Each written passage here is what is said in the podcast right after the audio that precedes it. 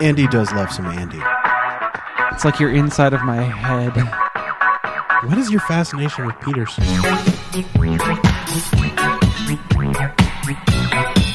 Welcome to the Trade Secrets Podcast. Dear future me, don't go to the courthouse. The moral of the story is don't leave your martial arts equipment in your other coat in a parallel dimension. Comic book talk by comic book geeks just like you. I'm Indian. I like every comic that's ever been made. I would not go to Jonathan Frakes' booth because I would get space herpes. Work it, make it, do it, makes us And now, your hosts, Luke Matthews, She's like, the world's going to end, and I've never kissed anybody, so you know what? I'm going to kiss my brother. Andy Padell, Oh my god, comic books, they're the new great idea. Kick ass. Oh. Scott Pilgrim. Herper derper derper derper der. and Bean. I feel like she has like more integrity as a character, and I feel like it would be a little bit cheap if she's like, so therefore I must wear tic tac toe boobs. And Joel Simon. Oh, but uh, yeah, I have to pay what fifty dollars a month for the internet. It's fifteen bucks. You get a lot of grist out of this. harder, better, faster, stronger. Welcome, everybody, to episode 41 of the Trade Secrets Podcast. I am your host, Luke Matthews, and I am joined by the typical crew today of Andy Padell, Sand sharks. Joel Simon, What's up? and Ann Bean. On a plane. We are. Sand Uh, sharks up on a plane. Yeah.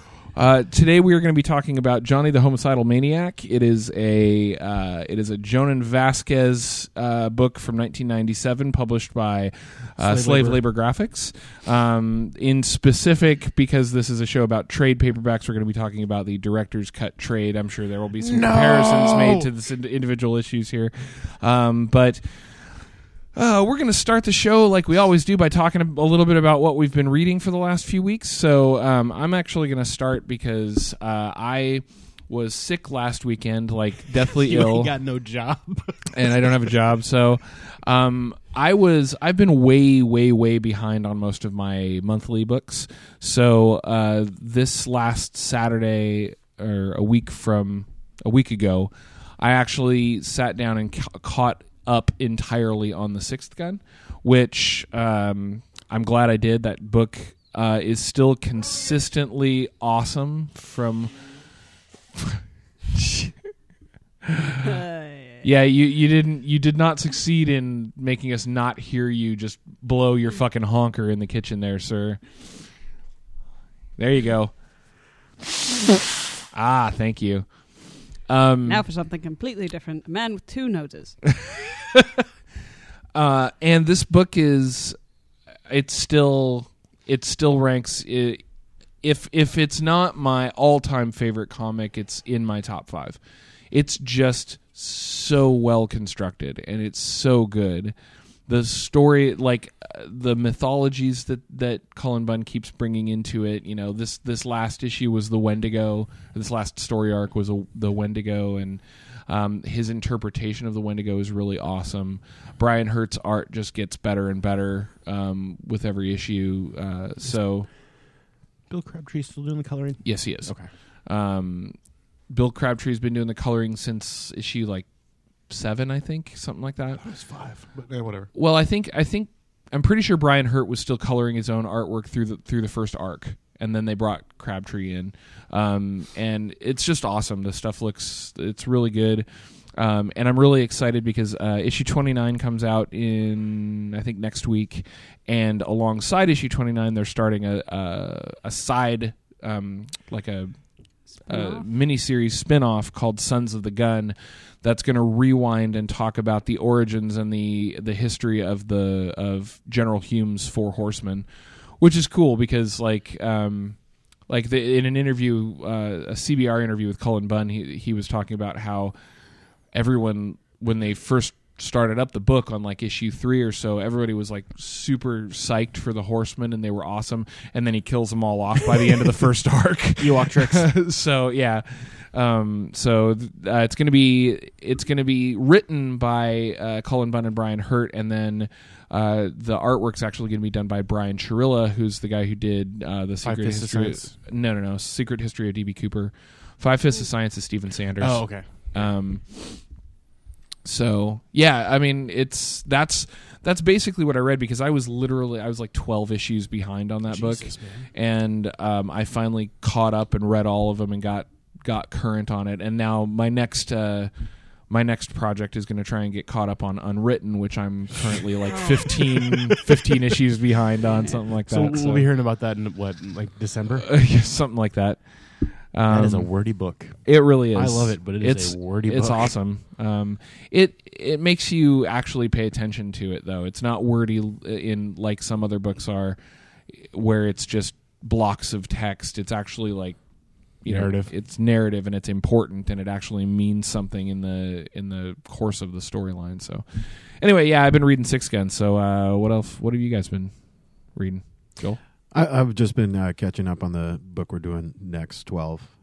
To, you know, actually read it before we actually podcast it. Sweet. Oh, But yeah, I haven't been reading too much, It's a professional podcast where we always read the material before the podcast. yeah. What is the twelve about? Or I mean, we can talk about it a little bit Okay, before so next show. well, the, what the twelve is is that um, during World War II, there was this group. There were a lot of superheroes um, that were helping out in the war effort when they were taking down the, the Nazis, and there were twelve of them that went down into this underground bunker to try to flush out the Nazis, and they got caught in a death trap.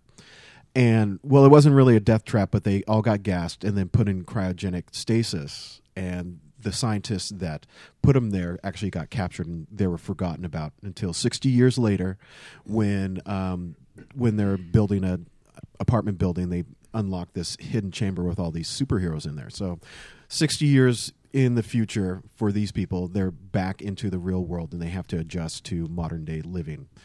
And so, the, and there were the twelve people, and it's just a story that follows these twelve guys that you know how they dealt with. so it's called the Twelve Captain Americas.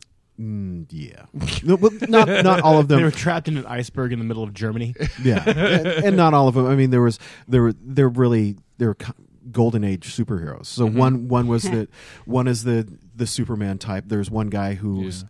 who has a sword and he's the thespian and he has no superpowers. You He's really just like take these these takeoffs on classic heroes, don't you? Because that's 'Cause they uh, I fucking do. rock. I do. Yeah. It's genre bending. I, Yeah. and I like that kind of stuff. Like uh, nothing ever turns out. I don't know. I, I try to read like old stuff. I, I bought an old trade of like Nick Fury, and it was I just couldn't do it. I just can't Totally suspend Austin my. Powers. Yeah. Oh, it's yeah. It is really Austin Powers, where Nick Fury fights himself on a space station at like the end Of with time. yeah with girls in in metallic bikinis, and I I just couldn't do it. you know? And it's it's strange to see how old how old superheroes and stories were written back then and how they are now, and it seems even more than it's mitten, is written in uh, like modern days, so people can understand it. But it's just the the themes and everything that they cover is a lot more mature than they were back then. Mhm. You know, it's it's really melodramatic. The, the old Captain America as well. oh, absolutely. Yeah. So it's interesting that uh, classic comics and golden age stuff holds such sway over the genres of today, but at the same time, like when you go back and look at them, there Yeah. are these like strange, dorky, awkward, Yeah, for the things. most part, Yeah. they're just silly. and most people who are affected by them haven't necessarily read them. yeah. Right. Yeah. Namor screaming at Doctor Doom to not use the Horn of Atlantis.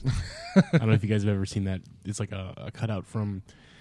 It's probably Marvel Comics Presents or something from the late '60s, where Namor is giving a tour to the visiting dignitary Doctor Doom, and Doctor Doom is like, "Doom does as he pleases," and he grabs the Horn of Atlantis, and it's like, "Toot."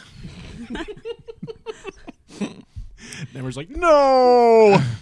Dude, it just it just said toot. I mean, Yeah. he might have been farting for all we know. They've stored Aquaman's farts, but they're really bad. and what have you been reading? Call all the forces of the undersea with a. Oh, it smells like low tide. uh, Bubbles. so speaking of organ harvesting, I've been reading a Image Shadowline uh, mini series called Harvest in issue form. Crazily enough, not a trade. Harvest. It came out last year at some point. It's about uh, legal organ harvesting, like you do. Um, Oh, so It- Tuesdays. Yes, uh, it follows. Follow. It's it's interesting because so there's the corrupt doctor who's had all of his credentials pulled and lost his license because he was like on drugs and let somebody die, like you do. Um, and then he is both working with the yakuza because they kind of threatened him into it, and then working with horrible illegal organ harvesting people that do wretched things to the people that they harvest their organs from, and they're giving them to all like Fortune 500 CEO people that can, you know, pay them a lot and pay them blackmail money and all all of that good stuff. It's it's interesting. There's some like after one read, I'm like, okay, I still don't understand the kid. What the hell? Like just details that I'm like, I don't think there was enough space for them to f- use coherently. But Mhm. but in general, it was a good read. Do you know who writes slash arts it? No, but I can find it on the internet, and I will tell you shortly. The only book that I really want to talk about that I've been reading is not really a book. It's the weekly series Crossed Wish You Were Here by Si Spurrier. Uh. Spurrier? Sp- Is it Spurrier? I think it's Spurrier. I But don't know. yeah. Yeah. Um, The only guy in comics named Si. Who cares? He's an amazing writer. Yeah. Uh, so Cross is not for everyone. I will go on the record in stating that. In fact, it's probably not for most people due to the excessive, excessive, excessive, excessive, excessive amount of violence. Gore. There's a word for that. It's called gratuitous. Yeah. but gratuitous doesn't begin to cover it. Is the problem? Yeah. It's like if gratuitous, excessive, and a fuck ton had a child somehow. That's how much violence is in this book. Um, but it's a weekly, uh, eight pages every week, with the exception of interludes. Um, story and Si's plan, from what I've read, is that he wants to do this for I don't know five or six years and just take the story where it goes. And it's nice because he doesn't have to follow the standard comic book format because he doesn't have a publication like date that he needs to meet or Okay. specific sizes or anything. I think it's a really interesting concept. Um, it starts out on an island and it's following a writer who has escaped the cross plague. And there's an island of about 30 people who are dealing with the situation. And it it's just tracking him. And I So it's lost in the no because in the crossed world. they're not trapped on the island. In fact, they do leave the island after Okay. about um, I don't know the first two trades worth of How material. motivated would you be Because to leave the, crust- island, though? The Not crust about it. find Well, them. that- Zero. That's Not the at thing. all. Yeah, it's basically that you know they know they can still be attacked on the island, but it's so boring that it's like okay, well, either waiting it out in terror or going out and trying to be something, do something active. Do they have any more motivation than that? Yeah. Like I'm bored. That seems plot like a. Yeah, they- no, the, uh, the, the the island does get attacked Okay. occasionally, so it's not like it's that's completely safe. It's just safer. I feel like if I were writing it though, I would need like a decisive moment where it's like Um, this. This is the time when I will leave the island. they island. need supplies. Okay, there Uh, you go. That's, good. one of the major Sure. reasons that they leave the island. But the reason that the main character goes is he's like, I've been on this island for let's say two years, every day, pants shitting terror because we could be attacked on the island. or I can go out and see something different with pants shitting terror. so boring pants shitting terror. Interesting. Pan- eh, W no, W don't. Yeah. that's good. Mm. um, I really like it though. It, it's like eight pages every week, which is the perfect amount. It's just enough to you want more, but it's enough to get something across. Yeah. Um, the cliffhangers are amazingly well done. Yeah. Si has done this perfect job of like he takes you right to that point. You're like, okay, what happens next? Damn it, that's the end of this issue. Who who draws it? Uh oh shit. The drawer. The Mm, got so much- preparation. Got so much mileage. Meanwhile, Harvest is done, written by AJ Lieberman and drawn by Colin Lorimer. I don't know Colin Colin Lorimer. Lorimer never. I've I, I know I know AJ Lieberman. I've heard that name before. Um, but uh, yeah. Um, so while while Andy over there is shit there up is on the looking up uh, his crossed artist, uh, the one piece of news that we wanted to bring up, uh, which has been exploding over the last couple of weeks, is the uh, the uh, DC deciding to hire Orson Scott Card to write um, a Superman comic. Um, yeah. so so I'm I'm gonna start this off. So for those of you who out there who don't know, Orson Scott Card is a fuckwit. He's um he He's on the board for the National Organization for Marriage, meaning let's criminalize gay people. yeah he's he's v- extremely uh, vocally uh, anti-gay marriage to the point not just of being vocal about his opinions on it, but actually contributing to organizations that actively try and uh, make it like legal. illegal. Yeah. Um, which if DC didn't have enough problems with their with their staffing and their fucking you know gender equality issues, much less you know dealing with their their horrible in comic dealing of sexual orientation most of the time. Uh, then they go ahead and decide to hire someone who is actively like f- fucking with half their audience. Um, I am not. So the thing that that I the thing I wanted to say about it is that I am definitely not. No, I'm not normally the type of person who gives a shit about the personal uh, crap of the artists that create the art that I consume. Because if I stopped consuming art because the artists were assholes, I would never ever consume art. Most ever. classic literature would Um, be right out. Right, exactly. Like most Youngblood, fucking gone. Oh, w- wait. Classic literature. My bad. so for example like one of the things my dad was my dad was huge my, my dad is a very was very very very conservative so his thing the opposite of most people that i know was that you know if somebody was like hyper liberal he he wouldn't deal with their shit. So mm. he would not watch he will would not watch susan sarandon movies ever period. Mm-hmm. Um did not like johnny depp because johnny depp is and A one-dimensional character. as a, yeah as Wow. a personal as a personal mm. as a person I don't really like Johnny Depp. He's kind of an America America hating you know expatriate fuckwad, but Johnny Depp is Tonto in Pirates of the Caribbean and the Chocolate Factory. um God damn it! Especially, how did he take the Tonto role? Especially because he's a you know a liberal communist a hole or whatever. You know, God know. damn it!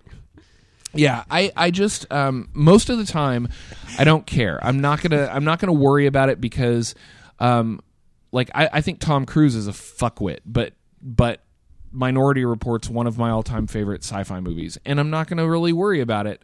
In this case, though, you just take half a second to think about your own PR, right? Like, I don't like Orson Scott Card. I don't like him as a person. I loved Ender's Game. I thought it was a great book. I actually, I got into a discussion with this last week because I actually really enjoyed um, Orson Scott Card's Ultimate Iron Man I liked Uh, that too. um, he's a good writer, but why when you're when he's so active in his his basically hatred. his hatred you gotta there there's a point where you step back and you're like okay come it's on It's like electing a Hitler Youth Pope. You know, it's just it's bad PR. You don't need that. Oh, youth. oh, I- current affairs. Uh, no, they did. that was the, the guy that just left. What's Uh, Hitler Youth? Benedict. yeah okay yeah um Grace Pope. That should be the next one. i mean what are you guys opinions on it like i've spouted my opinion what is Uh, I was discussing this with a friend the other day, and he said, I don't understand how DC has decided they want to try to have more representation for like non sort of cis, straight, white, rich male stories, but they choose people who are not in that demographic to write them. Like, hey, let's have s- stories about women. Let's have all men write them. Let's have stories about, Yeah. you know, reasonable human beings. Let's have Orson Scott Card write them. Like, doesn't make sense. God, there's just too many fucking Johnny Depp movies to coherently put a title together. No. Other- Other than Been in a what's lot. eating a nightmare. Of, thanks for paying attention there Yeah. No, no. I'm sorry. This is this shit is, important. Okay. Jesus Christ, he's played the same person in like 40 movies. I don't know. I, played Buster Keaton So once. it, here's here's my thing: is that Superman is supposed to be the ideal man, right? He's supposed to be he's supposed to have all the values that we want in people, and having someone who's so filled for hate for just a small section of our community really is is not a very good choice for me. But on the other hand, it's it's not any different than was it Grant Morrison saying that Superman gave up his citizenship? mm-hmm. Yeah. So I- guess they're going to the other side of it where they had ultra liberal Superman and he's like, I'm not going to be American every, anymore. And now we have um, the the flip side of that. Yeah, I mean, if Ultra nothing else, it's creating controversy, right? So it's Yeah. drawing drawing No attention such to the thing as book. bad but, publication or but bad yeah, Bad publicity. publicity. I- public- bad publication. Wow. Yeah, There is such there a thing is as such bad thing, and it's publication. called DC Yeah. Comics. it, it worked wonders for apartheid. So t- just to, to go back for a second to explain to the viewers at home or listeners at home why I'm so out of it, I was looking through the list of all the movies that Johnny Depp had been in, and then I see Jack and Jill where he plays himself. I'm like, at least he's credited correctly in one fucking movie. He was Johnny Jack Depp. Jill. Johnny Depp is not nearly as one note an actor as many other actors. I mean, at least Ben Affleck. no, no, at least before Matt Damon. b- at least before uh, Pirates of the Caribbean, like Jesus, a Hawkeye panty shot. Uh, Um, I'll use my nut shot. with Phil Coulson in the background going woo, or Yeah. somebody in a headset. um, what the fuck was I That's saying? I just Sorry. like That's an arrow you want in your quiver. Hawkeye's De- scrote just derailed. derailed me. Yeah. Um, like th- there's fucking Bruce Willis is a one note actor. Like him, Like awesome. his note. Most of the time, Tom Cruise is a pretty goddamn one note actor. At least before, like what I was saying is before Pirates of the Caribbean, when he came out and did Captain Jack Sparrow, it was unique at the time. Everything since Captain Jack Sparrow is Captain Jack fucking Rehashed. Sparrow, though. Yeah. Like Yep. even Tonto looks a little Captain Jack Sparrow. To ba- so back to the uh, the Orson Scott Card thing for a second. One of the things that that interests me about this whole situation is how much outrage there is that they hired him to do this book, um, and yet there are other things that Orson Scott Card has been involved in. Uh, or will be at least tertiarily involved in. For example, the upcoming Ender's Game movie that nobody's saying a word about. That nobody's like nobody's like I can't believe they're making a movie of this asshole's book, blah blah blah. But it's like I'm like where do where where does the line get drawn at at the time you boycott a, an artist's stuff and when you don't, you right. know? The I mean, I've heard office. some people are like, I will only buy his books used, but I still like them. I've heard some people who write him off entirely and are like, I, I liked Ender's Game, but it's dead to me now. And uh, some people, I wonder about that because it's like, I, I think there's something unique about the DC decision because it's um, one of the big two. It's a, an iconic American pop culture title. Uh-huh. Superman is supposed to be the pinnacle of humanity. He's Uh-huh. supposed to be the best in everything. And when you have someone who is less than the best, Every artist is less than the best, though. That's the thing. This guy just happens to have his opinions be public. Right, which I think uh, it's just the fact that he's so public about Yeah. his his bigotry, and DC's like, oh, this seems like a good plan to hire. I mean, him. I mean, don't get me wrong. I, I agree that there's a different there's a difference in this situation because of the fact, partially because of the fact that DC already has all these problems, Yeah. specifically with this type of issue, right? With um, with some sort of discrimination involved in most of their decisions, and that they're not representing their fan base properly, and then they decide to hire someone that's not not only doesn't represent their fan base, but is actively against a section of their fan base, right? Like I understand that, but what it just it's it's weird to me that there's that it's the same guy. It's the same guy involved in making a movie about a book that is a classic. It's a classic piece of sci-fi literature. There's no getting around that.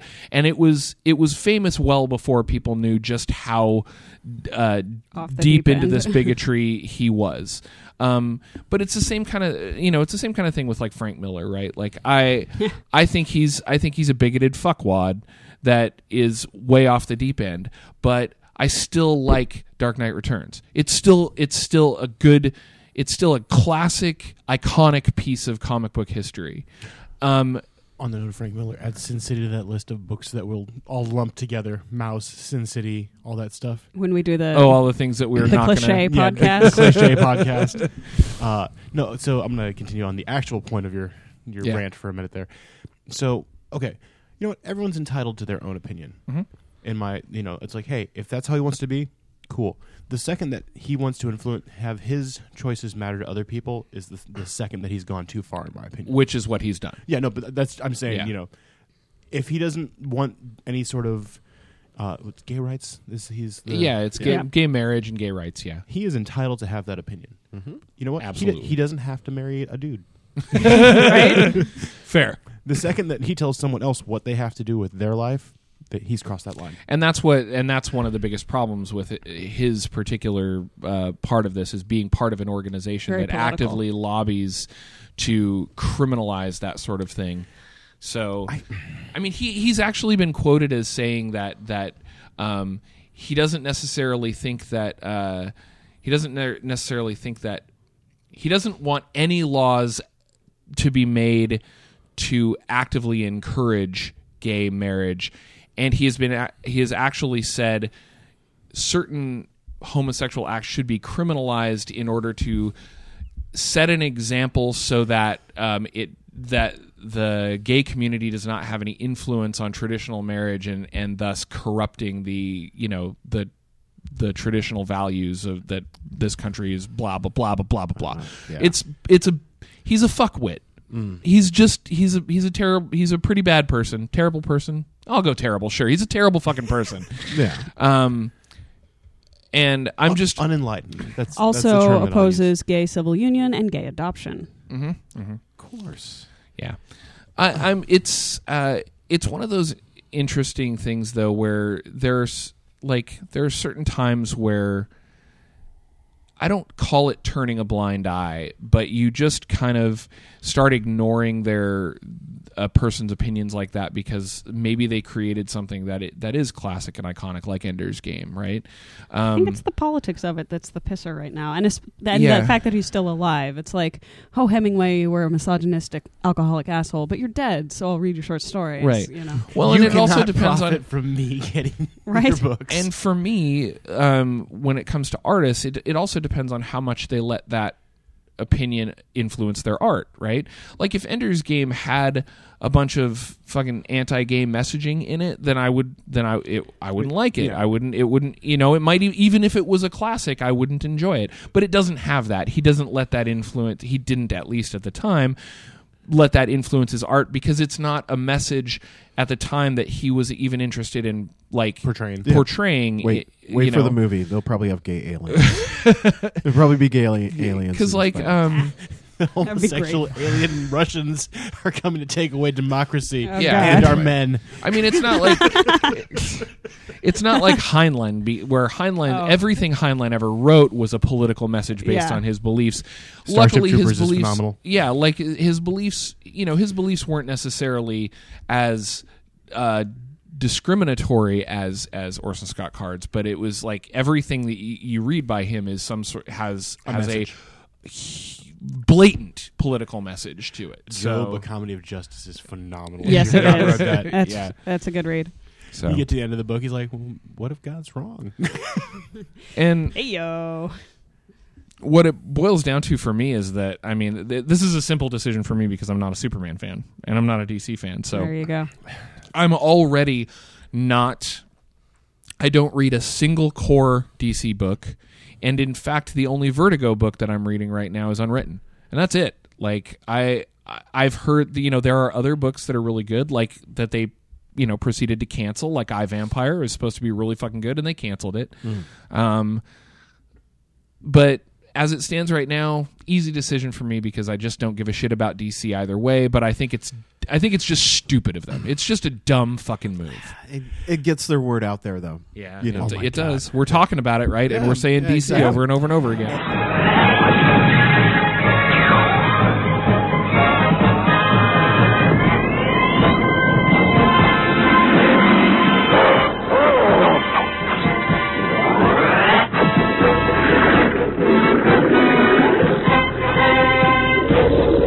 The Justice League of America versus the Legion of Doom. This is the challenge of the Super Friends. Ah, for the last two ish weeks, uh, we have been reading Johnny the Homicidal Maniac. Um, Somewhere between 15 years and five minutes before the show, we started reading Johnny the Homicidal Maniac. What is it that What is it that Jhonen Vasquez does now? Invader Zim. Invader Zim. Well, he you. doesn't do that anymore. No, No. right, Right. but that was his big. That's That the thing That that most thing. people know him for. Yeah, Um, has he Someone anything read this recently? and said, "Let's give this man a children's show." Invader Um, Zim is funny. It It is. I a love Invader Very Zim. Very funny show. So I think, like, as far as I can remember, the only things that Jhonen Vasquez has done is Johnny the Homicidal Maniac, Squee, I Feel Sick, and Invader Zim. He's not. He's not too much coffee man. Is, he? No, No. that's No, that's- um. Oh my god. the other guy? Yeah. Anyway, Yeah. Shannon. Um, Shannon. s- is Squee a, a spin-off? Squee is about the little neighbor kid. Yeah. And the okay, horrible, so it is. horrible things that happen to him. I think Squee is darker than Johnny. Squee's future self comes back to warn him of an impending catastrophe, but the effects of the time travel pretty much liquefy most of his brain. He's like, I must warn, oh god, my spine! And he dies. huh? Sounds about Anyway, right. Johnny the Homicidal Maniac was published in 1997 in comic book form. It had existed uh, in shorter form prior to that, but not in it, not in any real publication. He talks about it a little bit, where he, there were It some was sort of his baby. He- yeah, there were little doodled. littler things. He published it in a in a high school uh, newspaper. Um, in some short, like uh, standard comic strip type form, Like Sunday strip. Um, yeah, uh, and uh, as as we were saying, it's Jhonen Vasquez. It's, he does the writing and the art, everything. Um, it was published in comic book form in '97, and then it was collected in '99 into a trade paperback called uh, the direct, Johnny the Homicidal Maniac Director's Cut. And then there's also a hardback complete version. Oh, really? Okay. So there's a hard there's a hardcover version. Um, I don't I don't know where to start. I'm gonna let you guys since since this I- is Andy, your why don't you pick. start? Andy, I'm gonna lead you this. go. So if you go back to 1997 and think of the comics that were out at that time, this is really one of the very first books that was way the fuck out there, like just completely on its own thing, not related to anything else. And are you agreeing or disagreeing? I'm agreeing. Okay. Um, like I mean, Youngblood, you know, all this image stuff like Spawn, all this stuff that's you know violence and there's no consequences and whatnot. And to a certain extent, that does share similarities with this. However, this book has a lot of depth to it. I mean, it's not just a simple, straightforward good guys kicking bad guys in the dick. Um, there is a coherent story. It's a little bit hard to follow. Um, and it goes through both Johnny and Squee to a certain extent. Did you just say that something that's coherent is hard to follow? You have to pay a lot of attention. it's, it's Yes. The story is there, but you have to pay a lot of attention. Cohesive or coherent? coherent? There's- No, it's coherent. Mm. okay. Yeah, Continue. like I understand you hate it, Luke, but I, you know, I disagree with your opinion on this.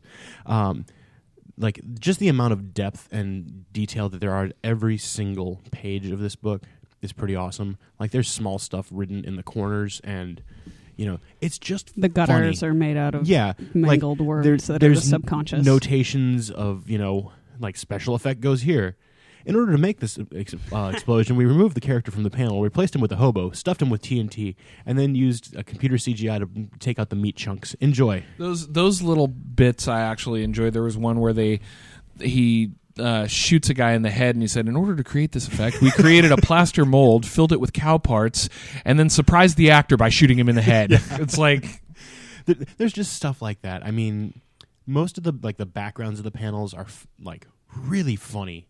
Um what are some of the other things like there's a scene later on that i don't know why it strikes me as hilarious but uh two characters are running trying to escape from this monstrosity at the end of space and time and there's a room full of people that are chained up and they're about to start saving them and someone says something horrible and they're like fuck you we're out of here. And it goes to all the things people are screaming and someone's like there are rats in my anus.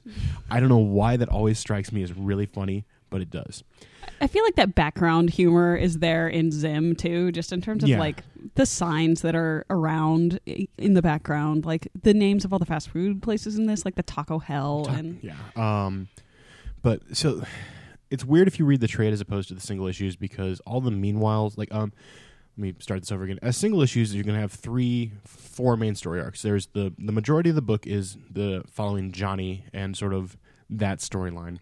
Then you have uh, wobbly headed bob which is about the smartest man on the planet which takes place in a completely different thing. And wobbly headed bob is very intelligent, but he's also very, very depressing to other people. And horrible, horrible things happens to happen to anyone that he talks to, and he's just a miserable sack of shit. Um, then you also have Happy Noodle Boy, who is a stick figure who is completely insane and just runs random gibberish. and it's it's Johnny's comic. Like Johnny the homicidal maniac draws super or Happy Noodle Happy Boy. Noodle Boy. Then you have what are my personal favorites from the entire thing, Meanwhile, which takes place in the same world as Johnny. However, none of the stories, with the exception of one crossover, um, and there's like a story about vampires that I love where there's some like if you remember So late 90s vampires were kind of the the alternate culture of gothic gothic and we're like Anne Rice Lestat era, so lots of heavy white makeup. So there's, there's a story about someone who's watching the X Files and who loves vampires, and this gorgeous vampire comes in to turn them into the vampire. And he's like, yes. And unfortunately, the one thing that the vampires apparently don't tell you in the comic is that the change into beautiful creature takes a while, and probably for the first two thousand years of that, your head's going to look like a cabbage, and you're going to look like a monstrosity. And Yeah, like the, a g- cabbage. he he starts out looking like the old school silent movie Nosferatu, only with giant walrus tusks. There's that amazing panel where the tusk goes directly into the top of the kid's head, and he's Junk. like, "Fuck, cabbage." yeah, it's cabbage. And then it's like 2,000 years later, and the tusks have gotten even bigger, so they're like mastodon tusks, and his Yeah. head is e- it's even more It has to It's be so big it's set on its a own- table Yeah. gurney thing. like elephantitis doesn't begin to describe how big this guy's head has gotten. I really wish that this comic th- that I could see a lot more of those meanwhiles, like those, Yeah. like those as little like Sunday strips or short stuff. I, you know, just reading the one that I read that I read that you showed me because uh, for for the reader's edification, the meanwhiles are not available in the director's cut uh, um, trade paperback, so they're only available in the single issues, which is it's it's something that you know a lot of artists have done where they put you know uh, some extra like content into the single issues to encourage people to buy the single issues and to support the stuff right right off the bat. Brubaker does that with all of his stuff. Like Fatale has back matter Fraction stuff that's that. not going to be available in yeah Casanova has a bunch of that stuff. Um, and to me, just that one four panel meanwhile that you showed me was wildly better than anything I read in this trade. Like, So one of the things is like one of the meanwhiles is kind of central to the story, which I don't understand. Um, the girl who Johnny goes out on the date with, yeah, it's her previous date where she's on a date with a guy and they're having like a pretty good time and the guy's on the other end of the table and he's like i gotta fart i gotta fart "Uh, okay and you know and like it shows the panel with his eyes huge. He's like that wasn't a fart. That was diarrhea.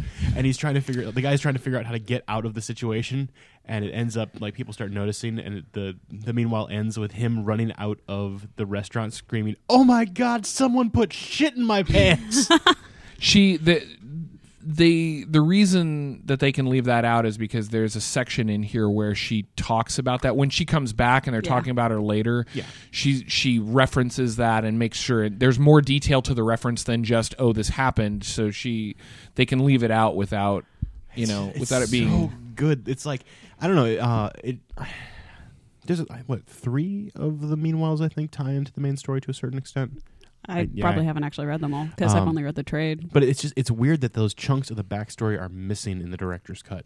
I think it lends the meanwhiles lend a lot of world flavor, and they're a good place to sort of sound off separately from the storyline. I almost feel like the structure of the issues is more sort of like 90s zine than it is.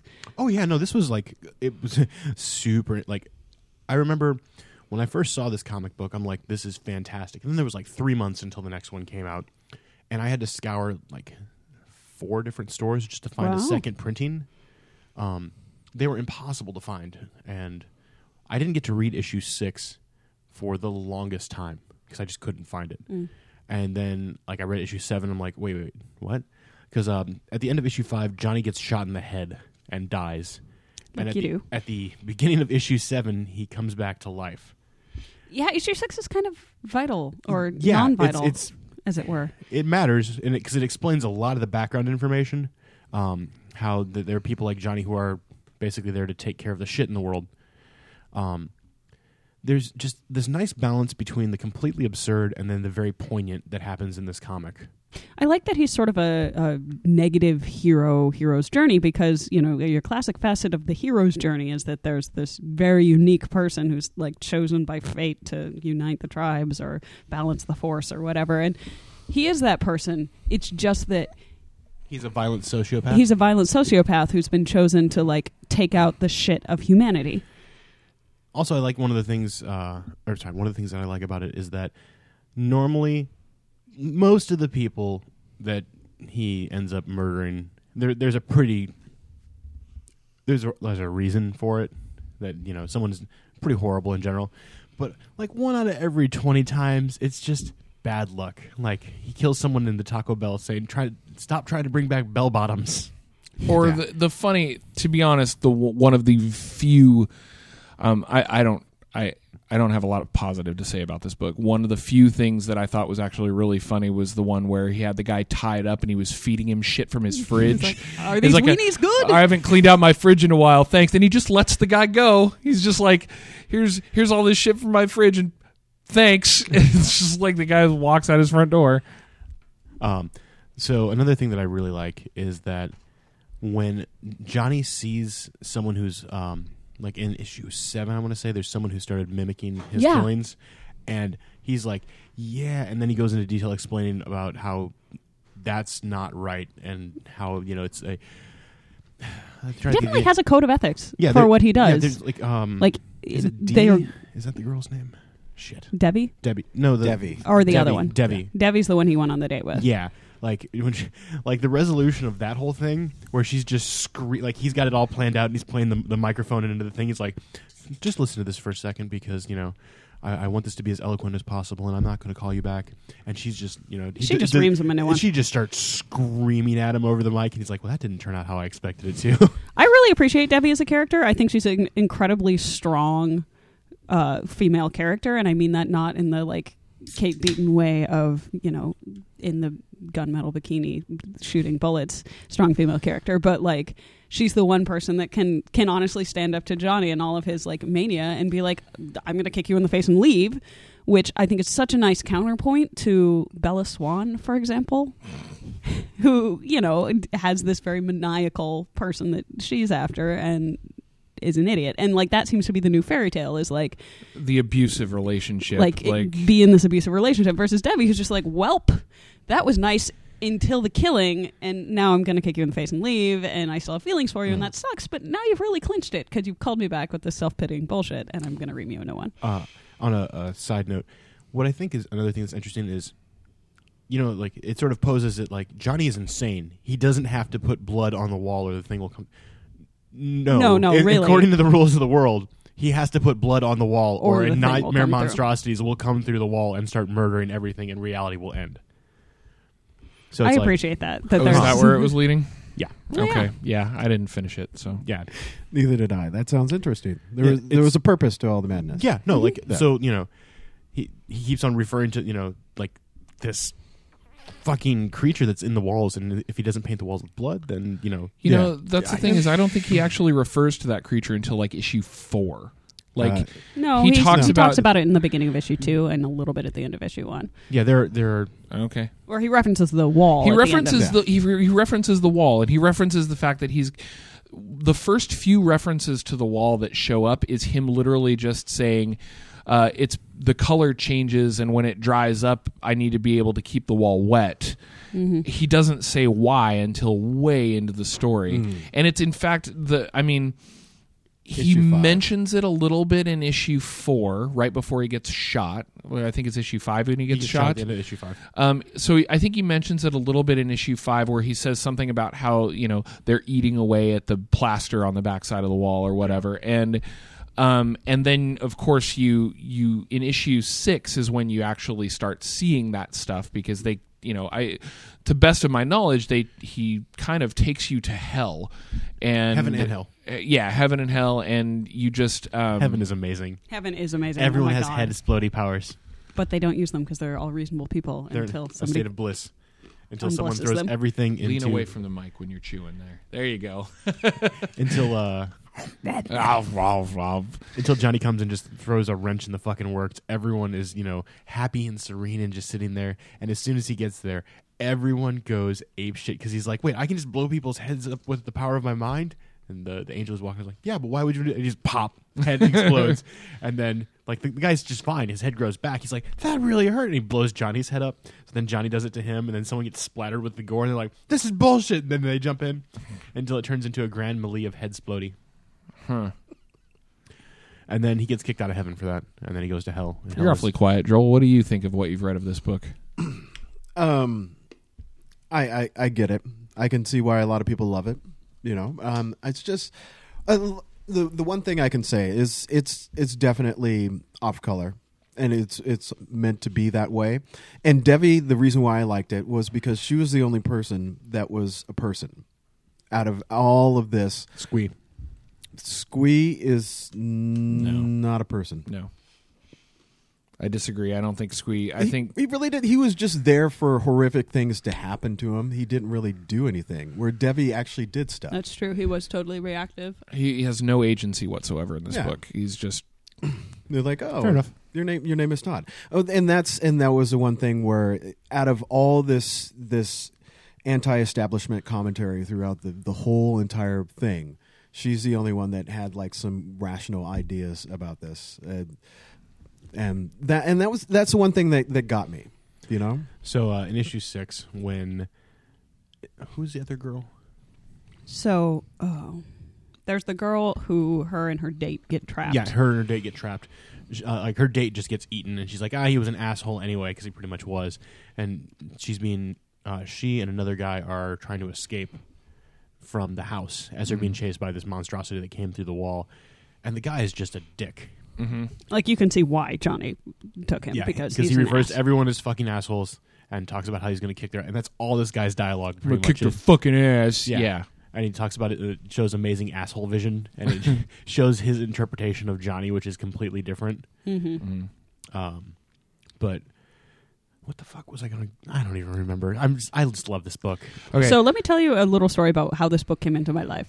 Um, I I think it deals with the book in general really well. Uh, I read this in probably my senior year of high school because I ch- was I was challenging myself to read something dark to see if I could handle it because that's what you do when you're 17. Um, and I was pleasantly surprised by all the content. Honestly, I expected it to be a lot. I mean, it was gratuitous, but I expected it to be gratuitous without so many thoughts behind it.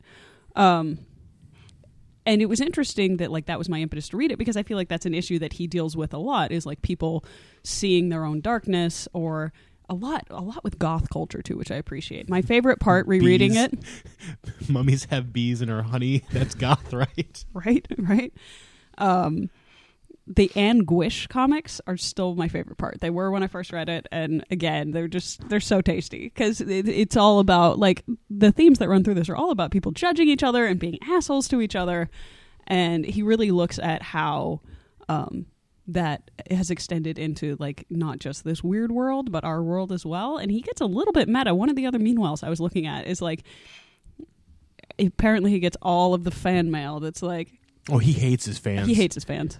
This so is a much. fact. And probably because all of his fans are people who are like, I want to embrace the darkness and become a vampire. this is funny. it's like Tool fans, right? Like people who are like, I'm so dark. I like the dark things. When you're like, well, these Yeah. dark things have thoughts and you don't. But You're missing the nah. message. Um, I'm just gonna hold this carrot for a minute and think about what the fuck I was gonna say. Okay, I'm I- I'm going to step in here for a minute Do because it. I don't want my I don't want what I have to say about this book to be the last thing that's said about this book It won't be. because um, I'm going to uh, I'm going to um, I'm, I'm Fucking going, kick its I'm going to live up to my stereotype. This is the worst thing I've read for this show. This is one of the worst comic books I have ever read. Um, I there is I have zero positive to say except the occasional little comedic bit that I thought was kind of funny. That's one of the reasons why earlier I said I wish there was more like those meanwhiles because those meanwhiles were interesting, funny little commentaries on stereotypes or on you know on a, specific type of person or a personality or something, and those those were kind of little funny bits. Um, Johnny as an ongoing character and as reading through this book,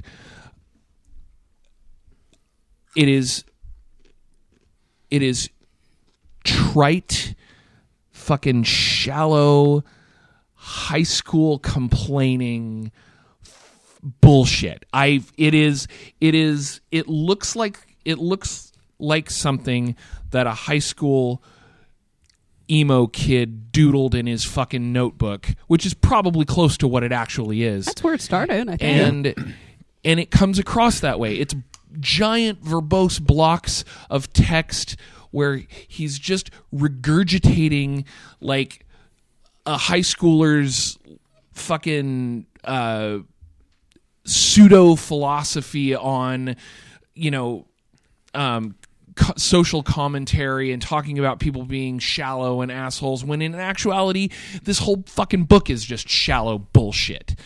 Like it's it's so aggravating because it's also so incredibly repetitive. Every fucking issue is the same goddamn thing. It's him fucking whining about something, and then there's the suicidal issues where it's like, oh, well, I'm so mired in darkness that I have to kill people, but killing people makes me happy, but if I get too happy, I can't kill people anymore. So it's it is so frustratingly bad. Luke this is this is I was it's thinking that. such like fucking he needs he need desperate in desperate need of an editor because everything he says in this book could have been said with half as many words and actually concentrated on something towards storyline. There's there's I I understand that there is an arc Johnny needs to kill people to put blood on the wall to keep the Cthulian god from coming into the world and killing everybody. That arc is a single issue. That's pro- that's there's probably one issue worth of that storyline in this entire fucking seven issue run, and the rest of it is him repeating his fucking bullshit and just vomiting shit into the comic book, and it's so fucking terrible. Like this is th- this is probably the last thing that I'm going to say about this book because I it it, it is hands down the worst thing I've read for the show, one of the worst things I've ever read, and it is I feel Worse than the whatever Frank Miller thing y'all did. Ooh, yes, you might have got me there. Okay, okay, you're right. Holy Terror is worse than this. And Holy Terror is definitely worse So than I this. just so the wanna- second worst thing I've read. I just for want the to make sure that I'm understanding that you don't like this.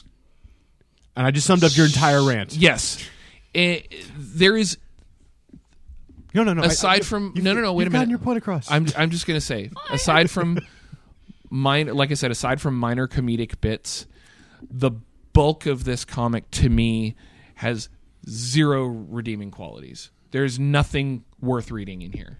See, now as a counter argument, I think that it does a fantastic job of balancing the absurd and like the serious, much like sort of like that it, episode, like season four to season eight of The Simpsons, where you've got this, you know, first layer which is just this ridiculous common denominator bullshit, and then within that you've got certain aspects like if you really are paying attention to either the story or what's going on in the background that are real gems. Now, if you just look at the surface of this, you're going to be like, "This is terrible. It was written by a six year old." And it like Invader Zim to a certain extent is the same way.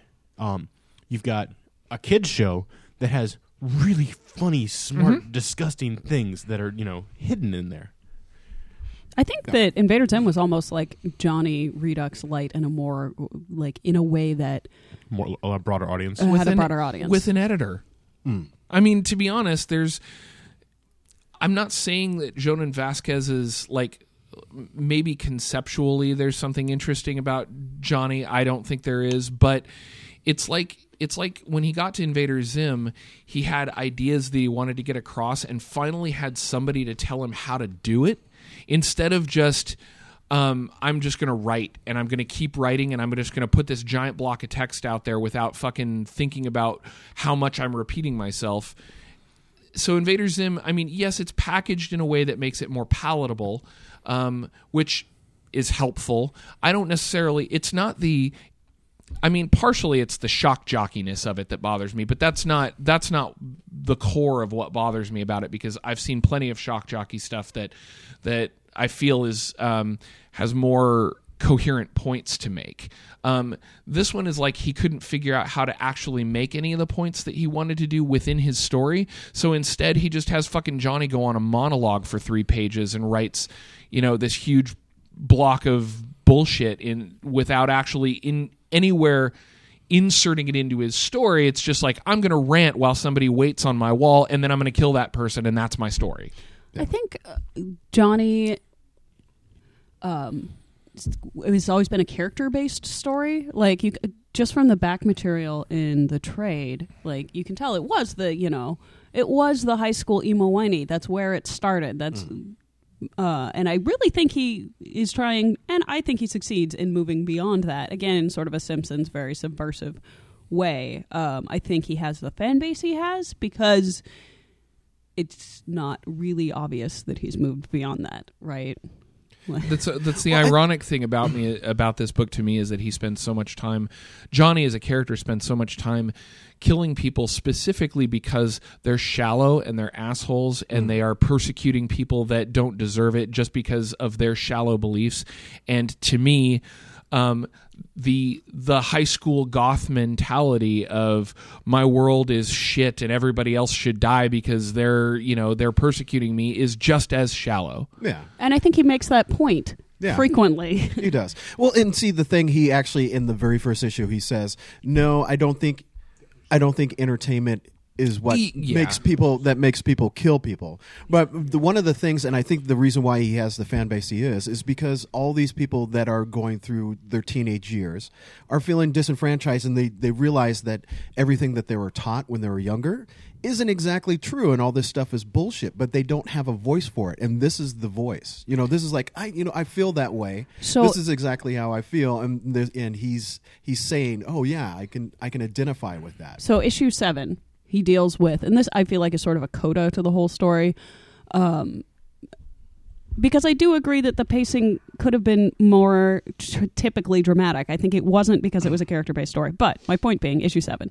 he encounters this funky little dude that is like his biggest fan, right? And he's dressed just like him and has his little like bucket of murder tools and it's like, Yay, killing, killing is awesome. You know what else I do? I do raping and he's like, Fuck right off. Like Yeah, Like- and he addresses that too, where uh, there was a person, a person, a victim that was raped. And he's like, "No, I don't do that kind of stuff. That's way too." and it's somebody that Devi mentioned Mm. and that he had a very visceral reaction to when she mentioned him on their on their date. It's like, no, fuck, no, Mm-hmm. Yeah, I don't do that yeah. kind of shit, which is interesting to me too. That like No.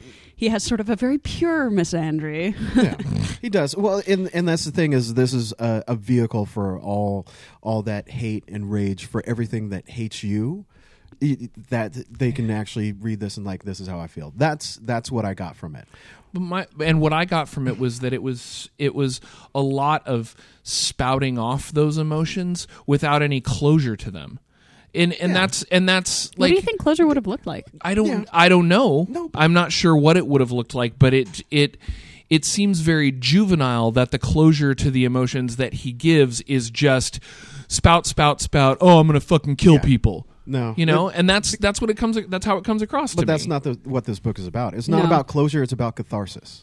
I It's don't even know about, if it's about catharsis. I think it's about sort of like random futileness of no, What's bec- name? no, because he he go into a place and they they'd laugh at him or just say wacky or just stuff that would It was wacky. yeah, and stuff that would just unhinge him. And instead of letting it roll off, you you can actually do something about it. You chop people's heads off and I guess it is about disembowel catharsis in that way because we get the catharsis of watching him murder all the people. Yeah, exactly. Oh, I know this person. Oh, you know that douchebag that was kicking the back of my, s- you know, my seat when I was watching the movie. Oh yeah, now I get to electrocute him and to torture him. Mm, and you know, yeah. and and that's and actually that's how like There may the have been late discussions. 90s was though during and that's that the time. best and i Yeah. guess the best word that i can come up with was the one that i already said it feels very juvenile Yeah. and it's and that in in in that way i just i just don't enjoy it i just don't like it's Yeah.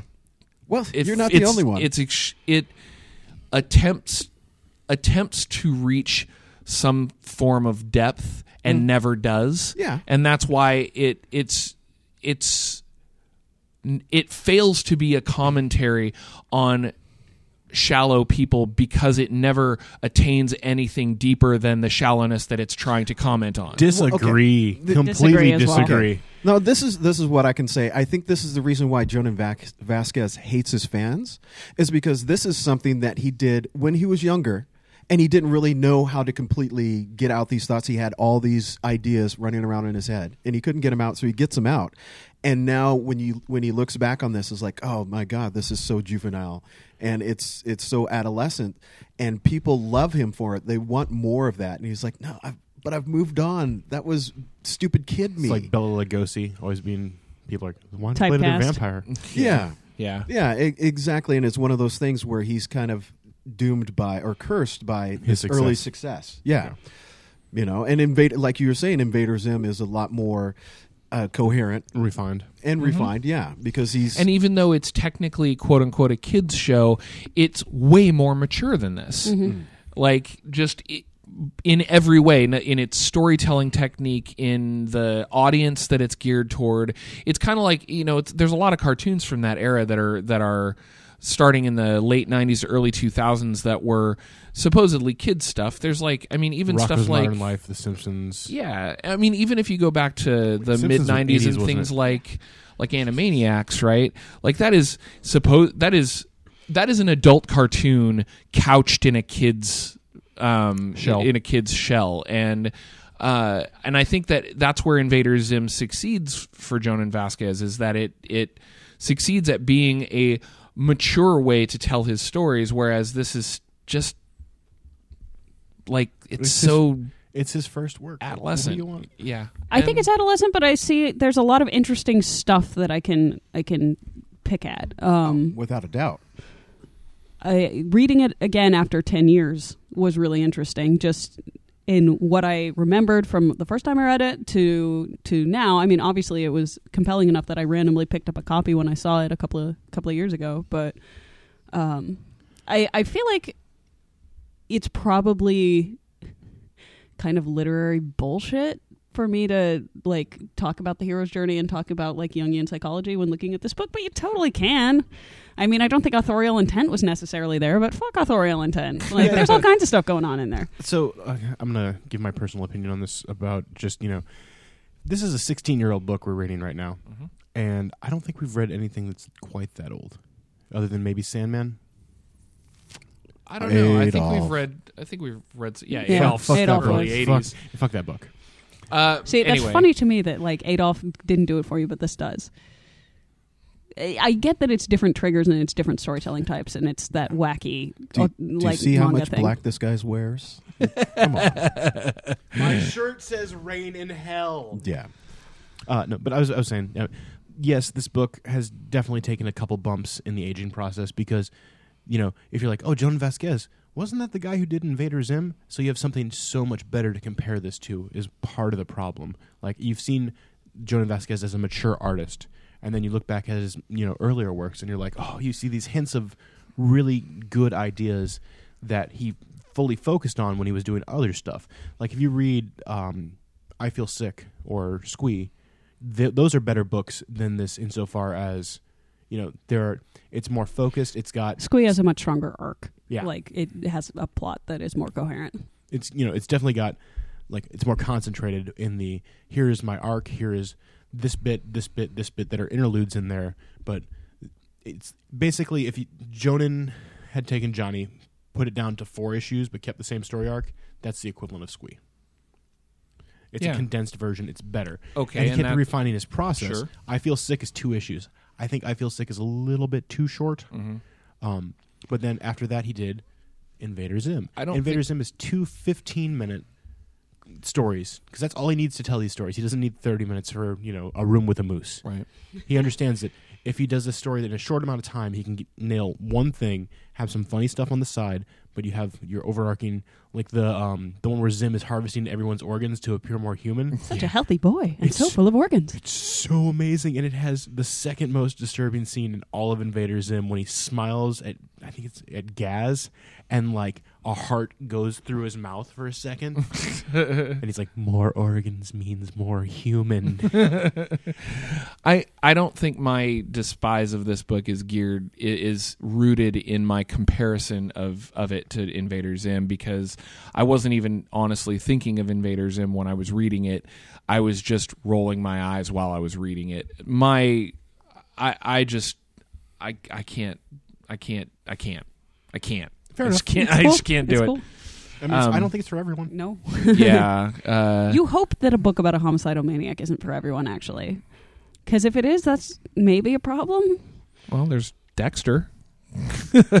He's all friendly and squishy. Yeah. Um So I guess I, I mean I, I I've said my piece. Sounds like everybody else has too. So I think we'll uh, we'll wrap it up with buy, borrow, and burn. I, I say bye because I think it's fucking classic.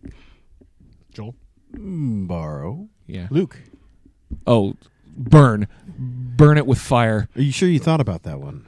Uh, Okay. let me think about it for just another couple of minutes. You go ahead and go, Andy, and I'll I'll see if I refine my answer. Okay, I'm gonna go with simple enough buy on this one. In fact, I like this so much that I have a zero printing or a pre-release of the first issue, number six six six out of a thousand. I think this nice. is one of it's one of my personal favorites. Only insofar as I mean, like there are there are aspects of it that I can definitely say, you know what, this is a little bit rough or whatever, but you can forgive the book for its faults because of its merits. If you just sit down, you can sit like I read this book about once every three years. Like it's not deep. It takes about um, an hour to read, maybe.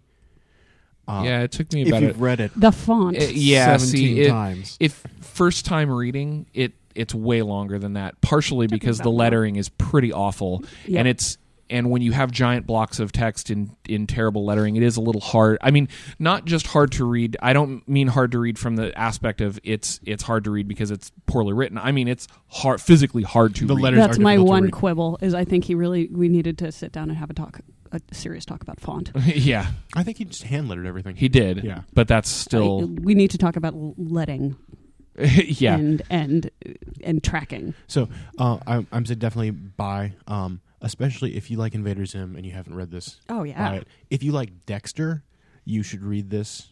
Um, I would I would wholeheartedly disagree on that one. If you like Dexter, you're gonna hate this. I honestly Ah. believe. If you like Dexter, buy this, read it, and decide. for yourself. Don't take my word for it. You know, after thinking about no, still burn. Okay. Um, burn to the point where I would not even loan this to somebody if I had it. If somebody asked me to read it, I would show it to them and light it on fire in front of their face so that they wouldn't read it. That's so. But I'm I'm on I'm in the minority on this one. So I guess I'll uh I like it. You should get the issues and the trade. Woo! Yeah. Um, definitely. I want more of those fucking meanwhiles. Like I like Yeah, those. that see, I lent that you the was singles so funny. you could read the meanwhiles, but I'm afraid you would burn them. yeah, the the little meanwhiles I think um they they are definitely gems in each issue. There's Yeah, one per issue, and yeah. all of them are phenomenal. yeah. Happy Noodle Boy. Uh, Happy Noodle Boy is the worst part of these books. happy noodle boy is just like J- Jhonen slash Johnny's words! id like humps a dog. The end. Yeah. All right. Well, we got a, a solid burn, a borrow, and two buys. Um, I don't know what else to say. Andy loves it. I, I think it's, It's like great. one of his favorite things. I really, so. I, I really do. Um, yeah, it's it's just fun. It's it's wacky. Oh. You